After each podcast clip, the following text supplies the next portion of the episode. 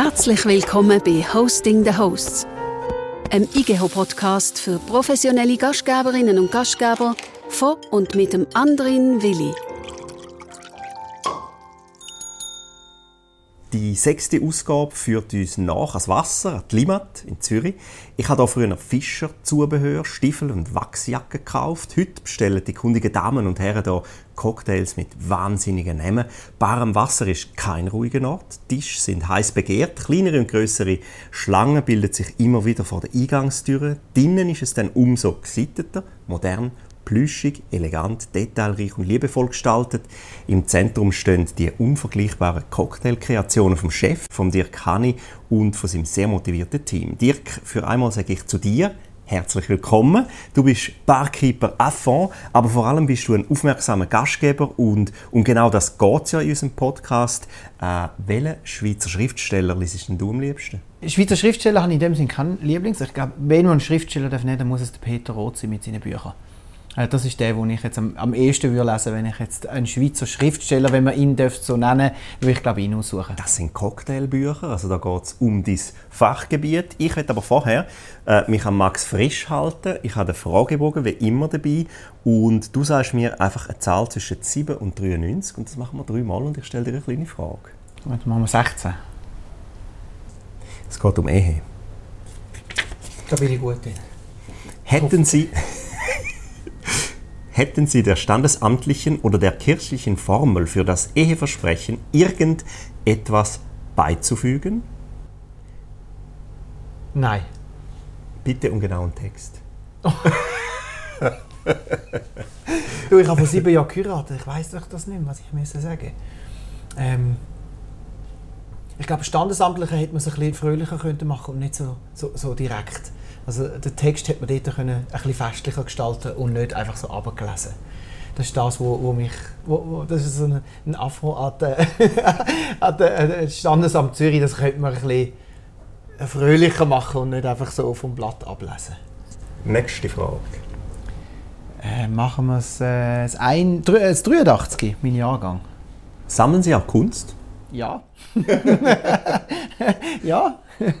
ja, sogar sehr gern. Nächste Frage. Elfi. Was fehlt Ihnen zum Glück? Gar nicht. Ich bin, glaube ich, einer der glücklichsten Menschen auf Erden. Ich habe alles. Ich habe eine Frau, ich habe zwei gesunde Kinder, ich habe gute Freunde, ich habe meinen Traum verwirklichen mit dem barem Wasser. Ich brauche eigentlich nichts mehr, ich bin glücklich. Dirk, äh, nach der Eröffnung von deiner Bar am Wasser 2018 hast du mit einem Augenzwinkern gesagt, du wettest die erste Bar sein, die einen Michelin-Stern überkommt. Wie läuft es mit dem Griff nach diesen Sternen? Also, wir wissen ja, dass Paare nicht Michelin-Stern äh, erzielen können. Deswegen ist es auch eine Vision. Oder eine Vision ist ja etwas, wo du dir irgendwo steckst in eine weite Distanz, wo du weißt, du wirst es nie erreichen. Wir arbeiten aber so, als wäre es möglich. Oder mein, äh, mein Team, die sind äh, so fixiert auf den tollen Service, auf die tollen Drinks, dass, dass wir im Hinterkopf haben, es wäre möglich, einen Michelin-Stern zu bekommen. Klar gibt es jetzt in der in der Barszene gibt es andere Bewertungen, World's 50 Best Bars, äh, Mixology, Swiss Bar Awards und so weiter, wo wir unsere Sternli Anführungszeichen können, können abräumen. Und dort haben wir ja schon den einen oder anderen Stern gewonnen. Von dem, wir sind auf dem richtigen Weg.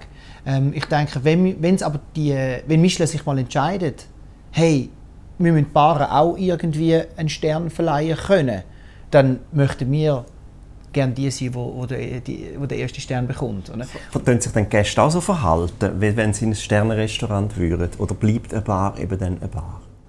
Also wir sind eine Bar, das ist klar. Aber dadurch, durch unser Konzept Seated Only, haben wir schon einen ganz großen Teil von, von, von Bargängern äh, wie nicht ausgeschlossen, aber das Interesse für sie nicht geweckt. Weil die Bar ist ja eigentlich eines der ältesten Gewerbe, was es gibt. Das ist eigentlich ein Socializing. Oder man geht ja in eine Bar, um andere Leute kennenzulernen. Das möchten wir bei uns in der Bar eher nicht. Weil in die Bar am Wasser kommt man, weil man ein Erlebnis will haben ähm, das Erlebnis kann sein Cocktail shaken, schönen Service, ein Champagnerglas einschenken. Du kommst wegen dem. Genauso wie wenn du zu einem Michelin-Stern-Restaurant gehst. Du gehst nicht zum schnell etwas essen in ein Michelin-Restaurant, sondern du suchst dir das Restaurant aus, weil du dort hin willst gehen, weil du den Küchenchef kennst oder sein Essen willst geniessen Und nicht, weil du sagst, oh, ich tue jetzt einen Tisch reservieren und hoffentlich sitzt nebendran eine hübsche Dame oder ein, ein, oder ein hübscher Herr, mit dem ich dann nachher äh, den Abend verbringen darf. Wir sind nicht so eine Bar.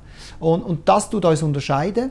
Und deswegen glaube ich, dass Viele Gäste, nicht alle, weil viele kennen uns ja noch gar nicht, viele Gäste, die zu uns kommen, die wissen, dass es so ist und, und kommen mit dem Mindset auch schon zu uns. Am Anfang war es schwierig, die ersten, ich sage 8, 9, 10 Monate äh, ist es sehr schwierig gewesen. Wir sind ja sehr kritisiert worden für unser Konzept mit äh, Seated Only. Ähm, man hat nicht einfach reinlaufen sondern man hat eine Tür mit einer Kordel, man ist abgeholt worden, oder? wie in einem Restaurant. Grüezi, schön sind Sie da, kommen Sie mit, ich habe gerne einen Tisch für Sie für, die einen ist es natürlich wow, das ist wie New York, Paris, London, oder? Das ist die Barkultur, die man dort erlebt. Und halt der Schweizer ist sich das nicht gewöhnt und deswegen haben wir sehr viel müssen einstecken. Wir haben aber gesagt, wir bleiben unserer Linie treu. Wir führen das Konzept zwei Jahre so durch, wie wir das angepeilt haben. Das haben wir geschafft. Und die Feedbacks sind mittlerweile so positiv, dass wir einfach sagen, wir müssen gar nicht mehr daran ändern. Und wir haben ja Sachen geändert?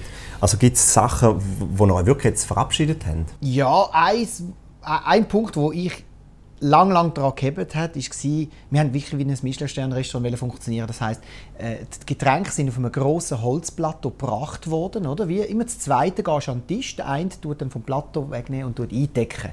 Oder so wie man es kennt in dem Michelin-Restaurant. Wir haben relativ schnell gemerkt, dass mit diesen grossen Platten durch die Bar durchlaufen ist ein Schwachsinn, weil man hat keinen Platz. Äh, und jetzt sind wir zurück auf schöne Aluminium-Trays, wo jeder Mitarbeiter dann alleine kann gehen und Drinks kann, äh, platzieren und eindecken. Das ist eigentlich eine grosse, äh, eine grosse Veränderung, die wir gemacht haben. Äh, Team hat eigentlich die Entscheidung getroffen, weil ich habe mich immer dagegen gewehrt. Aber wir sind ja ein Team und jeder soll entscheiden. Und das ist mir extrem wichtig, dass wir im Gremium entscheiden. Auch bei zum Beispiel Champagner und Wein entscheidet nicht ich als Chef, sondern das Team entscheidet. wir machen den Blinddeckel und alle müssen dahinter stehen. Und wenn nur eine Person nicht hinter einem Produkt stehen dann nehmen wir es nicht auf.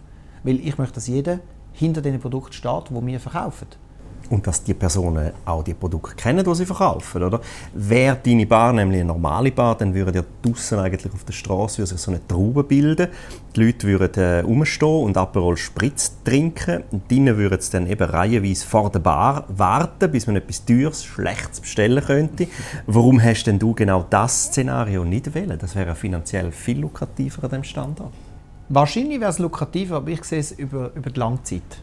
Oder? Wir haben eine Bar mit innen dran, ich sage jetzt mal nicht Corona, Zeit 76 Sitzplätze. Jetzt haben wir etwa 20 weniger. Also das spüren wir schon, wenn wir nur drinnen offen haben.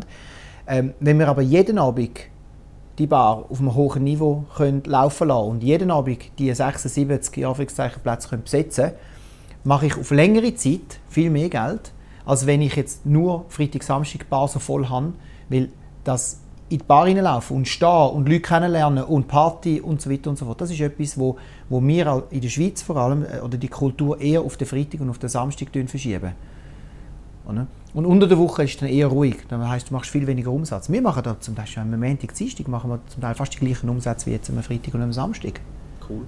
Was natürlich extrem schön ist. Wie machst du das? Wie findest du die Mitarbeiter, äh, die das auch verstehen? Und wie behaltest du sie und wie förderst du sie? Ich habe mir zum Glück einen Namen schon machen in der Wiederbar. Jetzt sind wir schon sehr erfolgreich. Ähm, dort bin ich vielleicht noch ein, ein anderer Chef als, als jetzt in der Bar Masse. Ich habe natürlich auch dazu gelernt, äh, was soll man machen mit den Mitarbeitern, was nicht. Ich habe das natürlich auch ein bisschen ausprobiert. Ich habe aber einen Namen machen als sehr ehrgeizige Person. Ähm, Mixology hat mich mal als Sensei der Barkultur betitelt. Weil ich habe die Barkultur so gelernt, ich habe ja in Frankreich geschafft lang und dort habe ich die Barkultur kenn kennengelernt. Ich habe mich in einer Bar beworben, habe die Stelle bekommen. Ich habe aber nicht hinter die Bar dürfen, sondern ich bin dann zuerst mal ein paar Monate FNG gewesen. Oder? FNG ist kurz für Entschuldigung, fucking New Guy. Und ich habe sogar ein T-Shirt bekommen, wo FNG drauf gestanden ist. Und du bist mit dem T-Shirt im Saal rumgelaufen, hast Gläser zusammengesammelt, hast Gäste animiert und hast Schlägereien geschlichtet, wenn es eine gegeben hat. Wenn das WC mal dreckig war, dann hast du das müssen putzen. Und so habe ich gelernt. Ich habe vom Boden auf gelernt, Barkeeper zu sein. Wenn du da mal die äh, das geschafft hast, dann bist du mal hinter Bar als Barback. Das heißt, du bist die rechte und die linke Hand vom Bartender gewesen. Das heißt, du hast den Füllstand von jeder Flasche müssen immer auswendig kennenlernen. Wenn jetzt zwei Amaretto Sours gelaufen ist, hast du müssen wissen, dass der Barkeeper nur noch eine Portion Amaretto in seiner Flasche drin er hat und du hast mit dieser Flasche müssen dort stehen. Dass er eigentlich nur noch den Ausguss hat können ausnehmen, auf die neue Flasche tun und weiterarbeiten können. Wenn du das dann geschafft hast, dann hast du deine das Aufnahmeprüfung. Ja, dann hast du deine Prüfung müssen machen, oder? Das ist die schriftliche Prüfung. Dann hast du müssen ausgüssen äh, auf, auf Augen, also auf Augenmaß beziehungsweise auf Gefühlsmaß, oder? In Augenmaß, Gefühlsmaß hast du müssen äh, ausschenken. Und wenn du das hast können, und die Barkeeper-Prüfung bestanden hast, dann hast du in der Bar dürfen als Barkeeper. Und so tue ich das in der Barwasser auch äh, handhaben. Das heißt, wenn wir neue Mitarbeiter haben, wir haben jetzt gerade den Newcomer des Jahres 2020, 19, wo jetzt bei uns angefangen hat, Benjamin Hetze. Mega cooler Typ, ich mag ihn, wie er arbeiten tut. Aber er fängt bei uns im Office an. Er war der Newcomer des Jahres, gewesen, also Top-Shot. Da habe ich gesagt, Benjamin, wenn du bei uns arbeiten willst, dann fängst du dort an, wo jeder andere Mitarbeiter von mir angefangen hat. Und du machst deinen Weg auf. Was bist du am liebsten? Barkeeper, Erfinder, Unternehmer oder Gastgeber? Gastgeber. Äh, hast du schon mal mit Verlaub äh, irgendjemanden vor die Tür setzen Ja, äh, habe ich schon müssen. Äh, Es gibt natürlich Techniken, wie du das relativ schnell kannst beschlechten. In einer Truppe, oder, du hast äh, eine Truppe von sieben, acht Leuten, dann schnappst du da halt den, der am wenigsten laut ist, der am wenigsten betrunken ist, in Anführungszeichen, nimmst ihn auf die Seite und sagst, schau, es ist so, eure Truppe ist ein bisschen laut, können wir schauen, dass man vielleicht irgendwo eine Lösung findet und dann funktioniert das meistens. Oder oft ist das Problem, dass der Gastronom auf die Person losgeht, die am lautesten ist und die am meisten Terror macht. Und das ist ja falsch. Weil du gibst ihm nur noch äh, Öl ins Feuer. Oder du güssest, dann wird er hässig und so. Vor allem wenn Alkohol im Spiel ist, oder, dann wird es noch aggressiver und dann, äh, dann kann das noch relativ schnell in eine andere Richtung kippen. Wenn du aber in die, in die, auf die ruhigste Person losgehst, wo sich vielleicht sogar schämt, dass die Truppe so laut ist, dann hast du einen ganz anderen Angriffspunkt Angriffsfläche. Was geht gar nicht bei einem Gast? Unfreundlich zu sein. Also, es gibt immer noch das Bitte und, und das Fingerschnippen ähm, und das Pfeifen. Also da kenne ich dann gar nicht. Wenn mir eine Person abpfeift, dann gehe ich an den Tisch und sage, Entschuldigung, haben Sie den Hund gesehen? Was geht nicht bei einem Barman? Frech sein, unhöflich sein, nicht aufmerksam sein. Was nervt dich, wenn du in einer Bar bist als Gast? Oh, mit mir in einer Bar sein ist das Schlimmste. Kannst nicht entspannen. Ich kann nicht entspannen. Weil ich schaue natürlich immer, ich, ich schaue immer, was kann ich besser machen oder was würde ich persönlich besser machen. Für mich ist Bar rein Psychologie. Von dem Moment, wo du als Gast reinkommst, hast du den Mindset, ich laufe jetzt in eine Bar, ich will etwas trinken, ich will einen schönen Abend haben. Wenn du schon an der Tür nicht empfangen wirst oder nicht erkannt wirst oder nicht wahrgenommen wirst, wahrgenommen ist das richtige Wort, dann passt für mich schon die ganze Stimmung nicht. Weil es passiert alles im Unterbewusstsein. Du laufst in eine Bar wirst nicht begrüßt, du fühlst dich nicht daheim. Dann kommst du vor. Wie sieht die Lampe, wie, wie, wie, wie hell sind die Lampen? Was für Farben spielen noch das Thema? Das ist auch wichtig. Wie laut ist die Musik? Was für Musik? Das sind alles so psychologische Spiele, die du mit dem Gast spielen kannst. Und das ist etwas, was mich extrem nervt. Wenn ich in eine Bar reinlaufe, ich werde nicht wahrgenommen. Ich suche mir meinen Platz. Und dann geht es vielleicht 5, 6, 7, 8 Minuten, bis jemand mal kommt. Und dann ist es meistens immer gerade so, Grüezi, was möchten Sie trinken? Ja, also einfach, man, man ist nicht daheim, man ist nicht gastlich.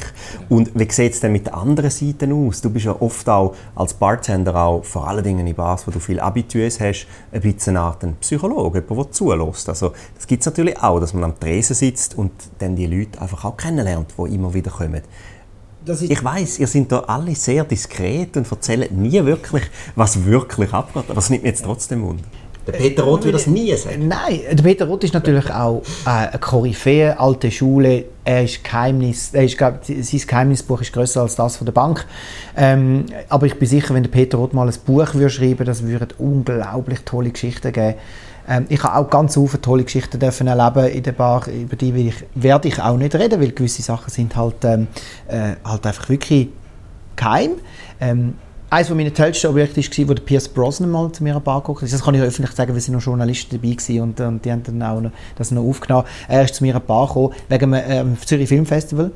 Haben mich gefragt, Dirk, what shall I drink? Und dann habe ich gefunden, ich kann es mir einfach nicht gehen. Ich gesagt, Wodka Martini, shaken not stirred. Er hat mir lachen und gesagt, okay, machen wir einen, komm. Du, also, weißt, du hast so Freude als Barkeeper, machen wir den.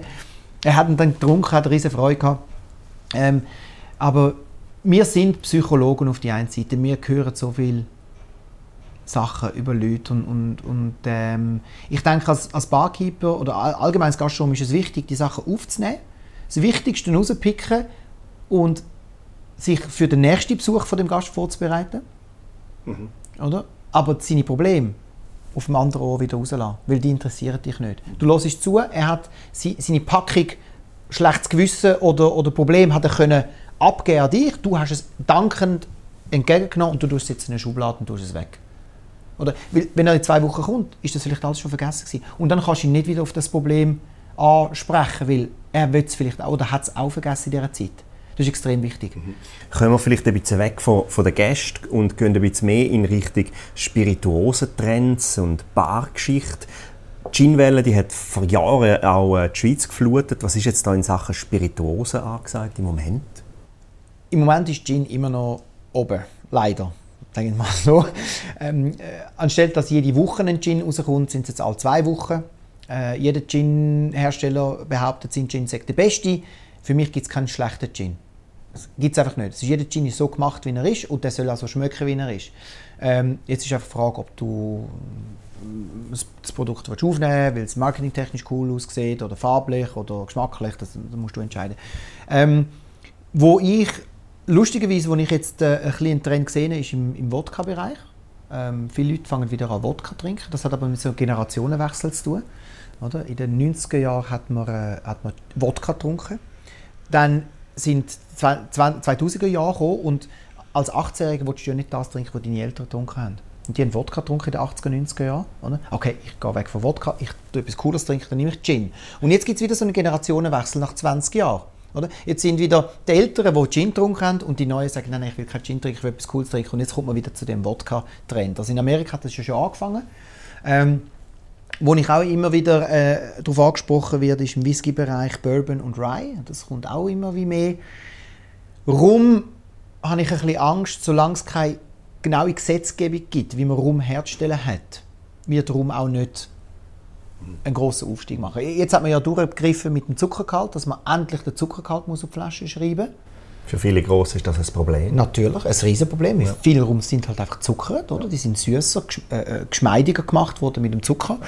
Ähm, das ist nicht illegal und es ist ja nicht falsch, das darf man machen, aber jetzt wird es deklariert, das finde ich richtig. Ähm, in der Filler-Geschichte hat es einen riesen Sprung gegeben. Vor allem Tonics, oder? Vor, 10, 15 Jahren hat es noch 4 Tonics gegeben, oder 5 Tonics, jetzt gibt es mittlerweile 50 Tonic. Aber ein, ein ganz spezifischer Trend sehe ich im Moment nicht. Natürlich, Corona-Zeit hat das Ganze auch ein bisschen abbremst. Oder wir haben fast ein Jahr zu. Die Leute sind die Hause, gewesen, haben vielleicht die Hause shaken und so.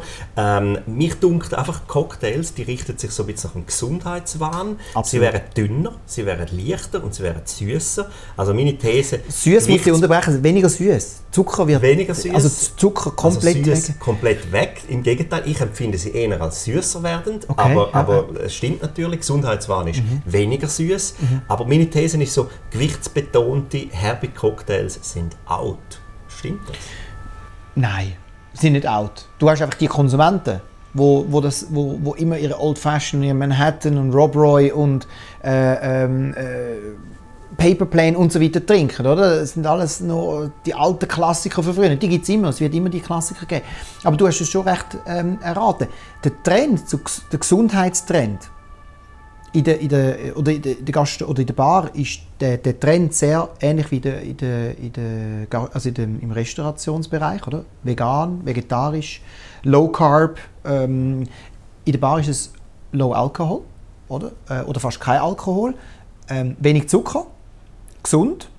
Und, und deswegen gibt es jetzt auch mega coole Sachen, die jetzt auf den Markt kommen mit diesen nicht-alkoholischen Spirituosenalternativen. Ein Riesenboom.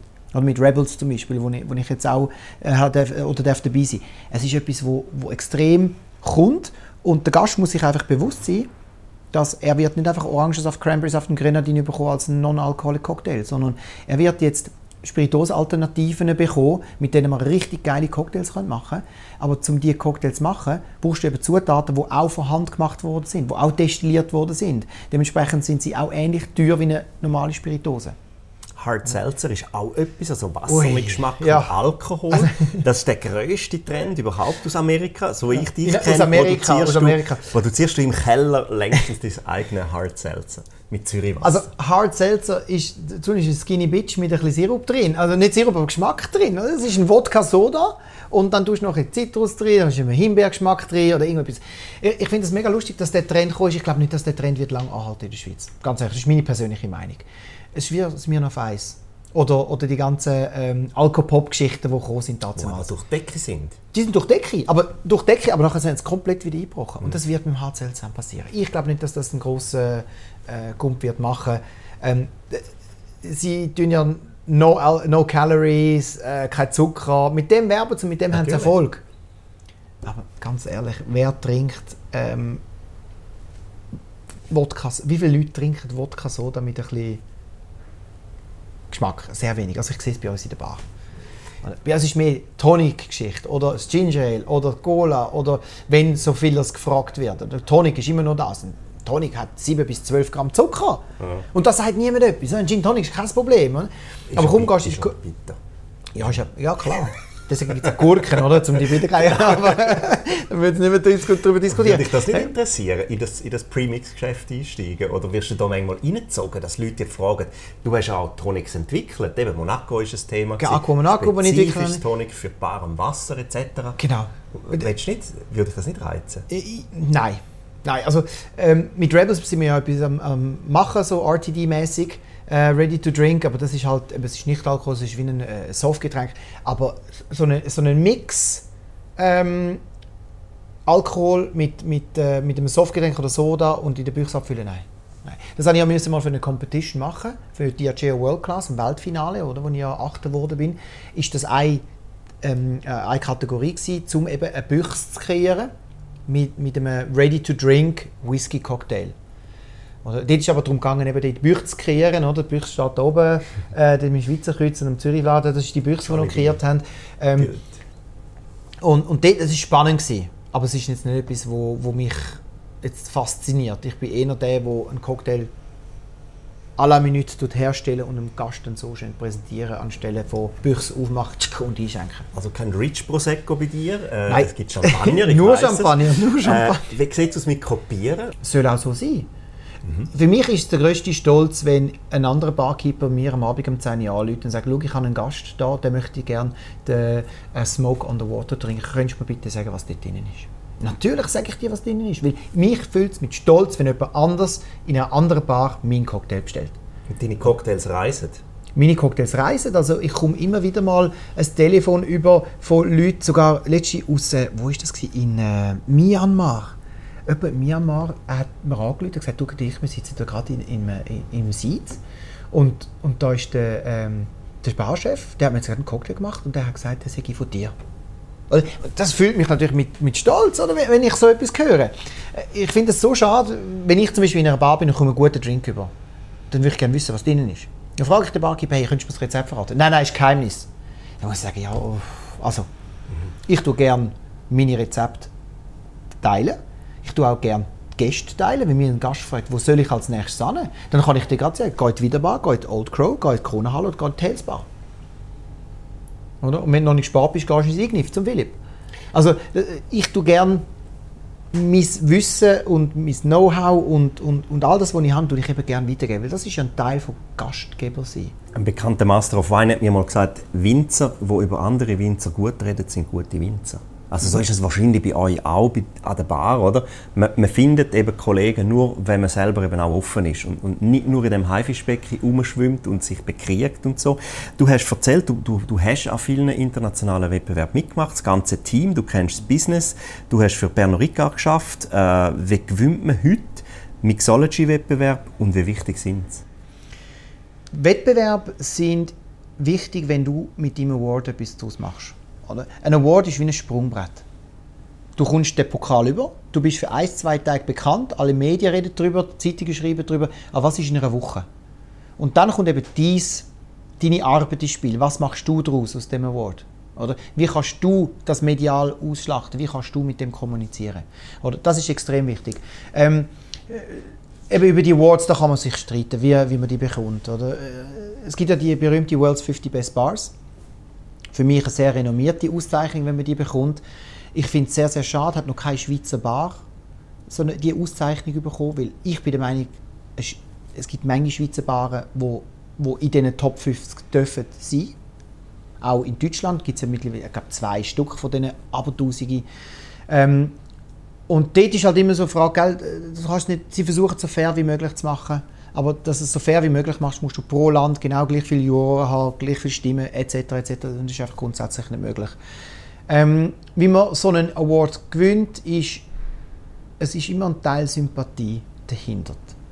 Oder? Du kannst der beste Barkeeper sein. Wenn du aber vorher, der Wettbewerb fängt ja dann an, also fängt Jahre bevor du teilnimmst, fängt der Wettbewerb an. Weil wenn du als, als Gastronom, egal jetzt ob das in der Küche, im Service oder der Bar ist, wenn du als Gastronom nicht gern gesehen wirst, aus irgendwelchen Gründen, und dann an einer Competition mitmachst, kommt natürlich das Psychologische wieder das Spiel vom Juror. Er kann so professionell sein wie nur möglich. Aber wenn er dich irgendwie schlecht in Erinnerung hat, dann hast du einfach schon ein, zwei Minuspunkte von Anfang an. Bist du fängst bei- auch schon Juror gewesen? ich bin in auch so, ich, auch ich bin auch selber Juror und ich muss mich immer selber an der Nase nehmen. Oder es gibt gewisse, vor allem in der Barszene, gibt gewisse Leute, die ich mehr schätzen als andere, weil sie mehr machen für die Gastronomie. Und da muss ich mir selber immer an der Nase nehmen und sagen, Dirk, nein, du darfst dieser Person jetzt nicht im Kopf fünf Punkte abziehen, weil du jetzt noch nie einen guten Draht zu dieser Person gehabt hast. Oder? Dann musst du einfach sagen, nein, ich springe jetzt über meinen Schatten und die Person ist einfach der Beste gewesen. Und da bin ich, versuche ich so fair wie möglich zu sein. Ähm, aber eben, es, es ist immer Psychologie, die noch ein bisschen mitspielt. Und da muss man sich bewusst sein. Ähm, und wenn man so einen internationalen Wettbewerb will gewinnen, vor allem einen mit Auszeichnung, wo, wo es äh, eine Juryplattform gibt, eben äh, World's 50 Best Restaurants, World's 50 Best Bars, Mixology, Swiss Bar Awards, musst du dich bekannt machen. Du musst ein, ein offenes, eine offene Stimme haben. Du, du musst zeigen, wer du bist. Die kommen nicht einfach so. Äh, ein Michelin-Tester, der kommt nicht einfach so dich testen, sondern der hat von dir gehört und dann kommt er dich testen. Also die Arbeit fängt weit von der Kreation an, vom eigentlichen Siegercocktail, von den eigentlichen Kompositionen nachher, wo du präsentierst. Wie lange investiert denn ihr, also ich weiß, dass du das mit dem Team zusammen entwickelst, wie lange entwickelt ihr denn für so einen Sieger-Drink? Das kommt ganz drauf an. Äh, manchmal hat man den Siegerdrink innerhalb von einem Tag, manchmal hat man einen Siegerdrink innerhalb von drei Wochen. Ähm, äh, ja, es kommt wirklich darauf an. Ich kann das jetzt nicht sagen. Manchmal hast du Glück und du, du triffst es auf den Punkt und manchmal musst du hin und her und hin und gehst wieder zurück und dann fängst du wieder von vorne an. Also äh, Diageo World Class Finale, das Weltfinale, da habe ich drei Monate vorbereitet. Ich habe acht Drinks müssen mitbringen und präsentieren in Holland und Schottland. Also es war so eine Multi-Country-Competition. Ähm, und dort haben wir getestet, dort haben wir auch das Team an Bord gezogen und haben aufgeteilt und gesagt, ihr zwei sind für die Challenge zuständig, ihr zwei sind für die Challenge zuständig. Und zusammen haben wir dann etwas entwickelt. Weil nur mit einem Gaumen ähm, kannst du dann den Cocktail nicht perfekt kreieren, sondern du musst mehrere Gaumen haben, die dann mehrere Meinungen dazu äh, geben. Und, ähm, und, und so entstehen dann die Sachen. Bei einem Cocktail äh, oder bei einem Challenge, sind wir, wo ich abgeflogen bin, noch nicht fertig gewesen. Den habe ich dann in Schottland noch fertig gemacht. Was war Also denn, es- gewesen, was hat gefehlt? Ich weiß es bis heute nicht, aber das ist wahrscheinlich der Grund, wieso ich dann nicht ins große Finale gekommen bin. Das ist die einzige Challenge, die mich bis zum Schluss mitgenommen hat. Es ist sogar eben die, die Canned-Geschichte oder die Ready-to-Drink-Geschichte. Die ist, die ist nicht fertig gewesen. Weil Wir haben dann den Drink dort müssen fertig machen. Dort sind sie dann auch in die Büchse da geworden. Und ich habe ganz am Schluss noch das Rezept ein bisschen alterniert, weil ich gefunden habe, nein, das passt nicht. Und vielleicht ist es genau der Punkt, das ist um zwei Punkte, habe ich das große Finale verpasst. Sehr, Um zwei sehr Punkte. wenig. Es ist sehr wenig, aber es ist Wettbewerb. Und ja, dann hast du es halt nicht verpasst. Geradeaus schauen, es gibt immer wieder einen neuen Wettbewerb. Wer erfindet eigentlich die Namen von all diesen Cocktails, die ihr erfindet? Das ist ja lustig. Das das ist immer lustig. Die, die Frage wird mir sehr oft gestellt, wie kommen die auf die Namen?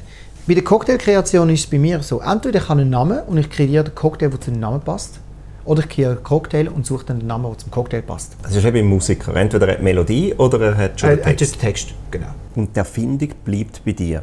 Das heißt, wenn ich bei dir als Bar oder als FNG arbeite, dann ist alles, was ich, das geistige Eigentum, das ich da entwickle, gehört nachher in dir. Nein. Nein, bei uns gehört es all. Da gehört, unsere Cocktails, unsere Rezepte gehören den Konsumenten. Wir geben jedes Rezept geben wir Preis.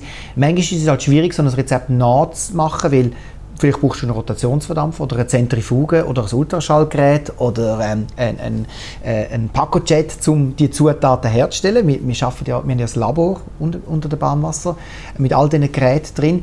Das heißt, wir können äh, die coolsten, geilsten, geschmackhaftigsten Essenzen kreieren mit dem Rotationsverdampfer. Wir können infusieren, wir können zentrifugieren und Öl extrahieren von Zitrusschalen oder von grünem Gras. Ähm, das ist halt ein bisschen schwierig zum Nachmachen die aber ich, ich sage immer, die Cocktails, die wir kreieren, die gehören der Barkultur. Die sollen auch ausgetragen werden. Müssen Cocktails eigentlich immer komplizierter werden, damit sie heute überhaupt noch auffallen? Nein. Meine Devise ist immer «Keep it simple and sexy». Jetzt drei schnelle Fragen. Welche sind deine drei liebsten Zutaten? Zitrus, Rum und Zucker. Welche sind deine drei liebsten Cocktails? Mojito, Old Fashion und ein Glas Champagner. Deine drei übelsten Cocktail-Bar-Erfahrungen? Es hat mir einer mal auf der Tresen gekörbelt. Ich glaube, eine der schlimmsten Übungen, war, wo man mal einen umgekippt ist. Aus dem Nichts raus. Toller Abend gewesen und plötzlich hat einfach Augen zu und hinten runter. Ne? Und so viele schlimme äh, Erfahrungen habe ich nicht gemacht in der Bar. Also nur zwei. Wie wichtig ist Kenntnis eigentlich zu der Geschichte von Cocktails? Oder anders gesagt, muss ein Barkeeper, eine Barkeeperin so die Klassiker bei euch überhaupt kennen? Ich meine, wenn ich jetzt einen äh, Star Cocktail aus dem Jahr 1911 bestelle, komme ich denn den über? Ja. Ja. Ganz ehrlich, ich muss auch ehrlich sein, ich müsste schnell googeln, dass ich die genaue Rezeptur habe. Äh, äh, vor allem Quantität. Also ich, äh, ich schätze jetzt mal, ich habe vielleicht 250 Cocktailrezepte auswendig. Äh, und bei vielen muss ich dann, äh, muss ich dann die genauen Zutaten schnell im Internet nachschauen, dass du es wieder drin hast. Ich erwarte von meinen Mitarbeitern ein, ein Grundwissen. Dass die, die, es gibt ja so die 90% Cocktail, die sehr oft bestellt werden, Klassiker. Dann gibt es die 10%, die sehr selten bestellt werden. Aber die 90% von den klassischen Cocktails, die sollte man wissen. Oder von, von ähm, Last Word, Paper Plane, äh, Mojito, Cosmopolitan etc. Da sollte man das Rezept im FF können. Das ist mir extrem wichtig. Zu der Geschichte ist es immer gut, eine Anekdote zu haben zu jedem Cocktail. Wenn du das den Gästen erzählst, dann hast du sie, dann hast du sie gefangen. Oder es ist ein Erlebnis. Für mich ist Gastronomie ein Erlebnis. Du willst nicht einfach etwas trinken kommen, sondern du willst etwas erfahren, du willst eine schöne Zeit haben. Und wenn du den Gast mit einem Geschichtli kannst fesseln, dann hast du gewonnen. Dann endet unser Gespräch da, wo es angefangen hat, nämlich beim Peter Roth, wo die Geschichte zum Teil in, seinem, in seinen Büchern oder in seinem Buch äh, geschrieben hat. Mhm. Und äh, danke vielmals fürs Gespräch. Dir kann ich, eine Frage habe ich noch. Bist du angekommen oder wie geht deine Reise jetzt weiter? Ich bin noch nicht angekommen und ich will sein. Ich will noch weiter. Ich möchte noch mehr so geile Konzepte auf die Beine stellen mit barem Wasser. Gib mir noch ein paar Jahre und dann wird man nicht das letzte Mal von mir gehört haben. Danke vielmals, dir Kani. Das ist die sechste Episode vom IGO Podcast Merci fürs Zuhören, für Fragen und Anregungen einfach Mail an hello@andrinwilli.com. Bis wir uns an der IGO 2023 wieder sehen. Ja, das geht noch ein bisschen, aber wir freuen uns schon jetzt drauf. Bis dann sagen dir Kani und ich auf Wiederhören aus dem Bar am Wasser und bis bald. Dankeschön. Merci für die Zeit. Das ist der IGO Podcast Hosting the Hosts von und mit dem anderen Willi. Herzlichen Dank fürs Zuhören. Weitere Informationen gibt es auf www.igeho.ch.